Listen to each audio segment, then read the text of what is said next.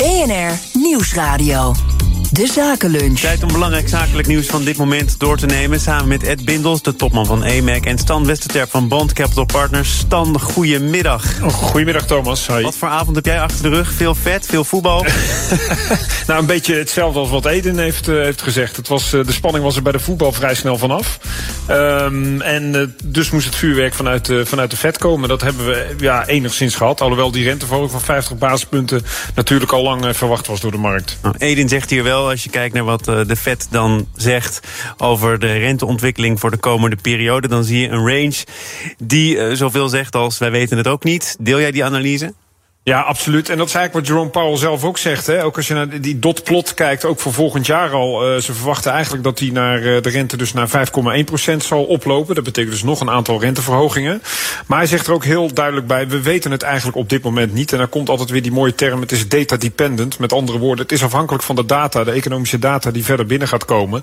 Um, en als de inflatie de richting blijft volgen zoals die nu loopt, hè, dat die toch dalende is en we zien dat versnellen begin volgend jaar, dan zou het zo nog maar uh, kunnen zijn dat uh, de Fed toch stopt met zijn renteverhogingen. Dus daar zijn ze ook wel heel gevoelig voor. Alleen het komt er gewoon feitelijk op neer dat ze het op dit moment echt niet weten. Maar Powell denkt wel zo net zo langs de klif van een recessie te kunnen varen. Hè? Dat het daar niet ja. op uh, uit hoeft te komen. Ja, en dat is ook wel vrij uniek. Kijk, uh, we zien inderdaad dat de groei ongeveer op een half procent zal uitkomen. Verwachten ze voor, uh, voor dit jaar nog. Inderdaad, dus dat die recessie, dat we die kunnen vermijden. Um, en tegelijkertijd, en dat zegt Jerome Powell ook heel duidelijk, ja, die arbeidsmarkt die is zo ontzettend uh, uh, krap, die is zo uh, sterk eigenlijk. we zien met name in de technologie-sector dat er wel wat ontslagen, hè, dat wat mensen worden naar huis worden gestuurd, maar dat er eigenlijk in de andere sectoren gewoon men angst heeft voor tekorten. Dus dat daar dat wel meevalt en dus daardoor die arbeidsmarkt ook zo krap blijft. En dat is ook een reden voor, voor een, ja, een punt van zorg dat de inflatie ook hoog zou kunnen blijven. Dus vandaar dat hij ook daar eerst een afkoeling wil gaan zien. En nogmaals, afhankelijk van de data die verder binnen gaat komen. Het is toch wel interessant hè, dat uh, bankbestuurders, centrale bankbestuurders, uh, moeten constateren: het lukt ons maar niet om die arbeidsmarkt af te koelen. Met andere woorden, mensen blijven maar zeker van een baan. Is ergens ook goed nieuws en de reden dat er wellicht geen recessie komt, omdat mensen een baan hebben en dus kunnen blijven uitgeven. Ja, maar tegelijkertijd vind ik het persoonlijk ook doodeng dat een centrale bankier gaat zeggen dat er een te hoge werkgelegenheid is.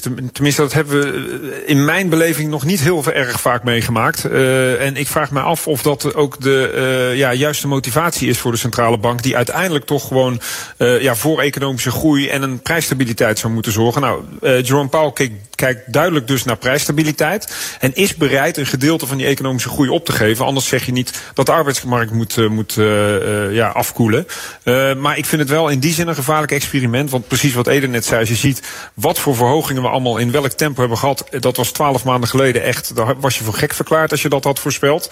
Uh, dan is er toch wel nog steeds een reële kans dat de economie hier uh, op langere termijn uh, veel hinder van gaat ondervinden. Dus dat ze dan toch weer op hun, uh, ja, op hun schreden moeten terugkomen. Nou, Eden steekt hier heel braaf even zijn vingertje omhoog. Waarschijnlijk nou, met een goede reden. Laten we niet vergeten, als de Fed de werkloosheid echt sky high wil maken, dan kan de Fed dat heel makkelijk doen. Het enige wat je, uh, uh, wat je daarvoor nodig hebt, is zeggen dat de rente met 2, 3 procentpunten omhoog gaat.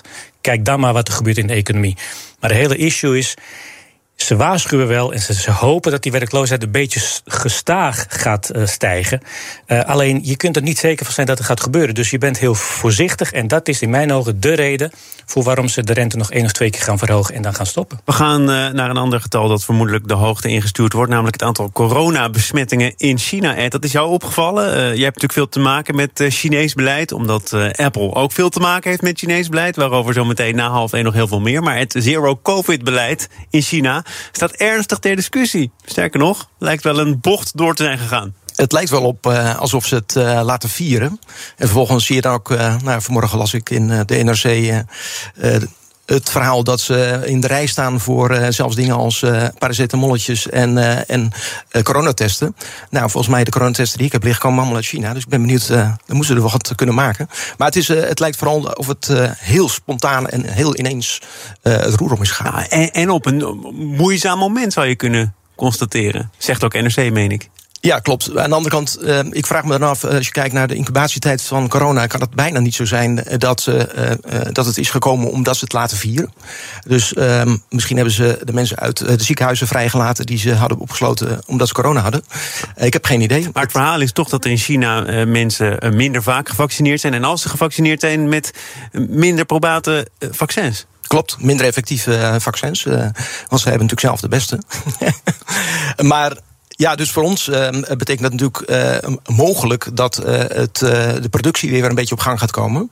En de havens open blijven. Dus de vraag is hoe gaan ze erop reageren als het nu ernstiger wordt. Maar dat ze, ze zijn denk ik wel kwetsbaar, omdat ze natuurlijk zo lang het de kop hebben willen indrukken. Ja, wij hebben het natuurlijk enigszins uh, laten vieren, langzaamaan. Ja, ik denk dat uh, bij ons, ik kan je bijna niet voorstellen dat ze daar nog zo bang zijn voor COVID. We gaan naar iets waar menigeen wellicht ook bang voor zal zijn. Hoewel, ook dat is braaf aangekondigd. Hè, wat de ECB zal gaan doen vanmiddag, Stan. Beetje ja. in het spoor van de Fed vermoedelijk. Iedereen 50 eh, basispunten. De, de ECB, de Bank of England, de Fed gisteren, zelfs de Zwitserse bank waarschijnlijk. Dus uh, ja, het is een soort trend. En de verwachting is inderdaad dat de Europese Centrale Bank ook een renteverhoging van 50 basispunten zal aankondigen. vanmiddag is dat inderdaad. En daarna uiteraard traditioneel gevolgd door de persconferentie. Waarbij vermoedelijk de persconferentie weer interessanter zal zijn dan de aankondiging van de renteverhoging. Omdat we daar natuurlijk weer meer ja, guidance moeten gaan krijgen van Christine Lagarde hoe uh, de ECB verder uh, zich gaat doorontwikkelen in uh, 2023. En of we nog meer rentestappen kunnen verwachten. En wat zijn de, de, de, belangrijkste data waar zij naar kijken voor het volgende jaar. Ja, maar die data die doen ertoe. Hè. Christine Lagarde zal vermoedelijk in haar persconferentie ook wel iets zeggen over de afhankelijkheid van het beleid. En de data die verschijnen, dat heeft ze al eerder gedaan namelijk. Hè. Ze is toch niet bereid om dat helemaal te parkeren. Dus dat zal ze dan nee. weer benadrukken.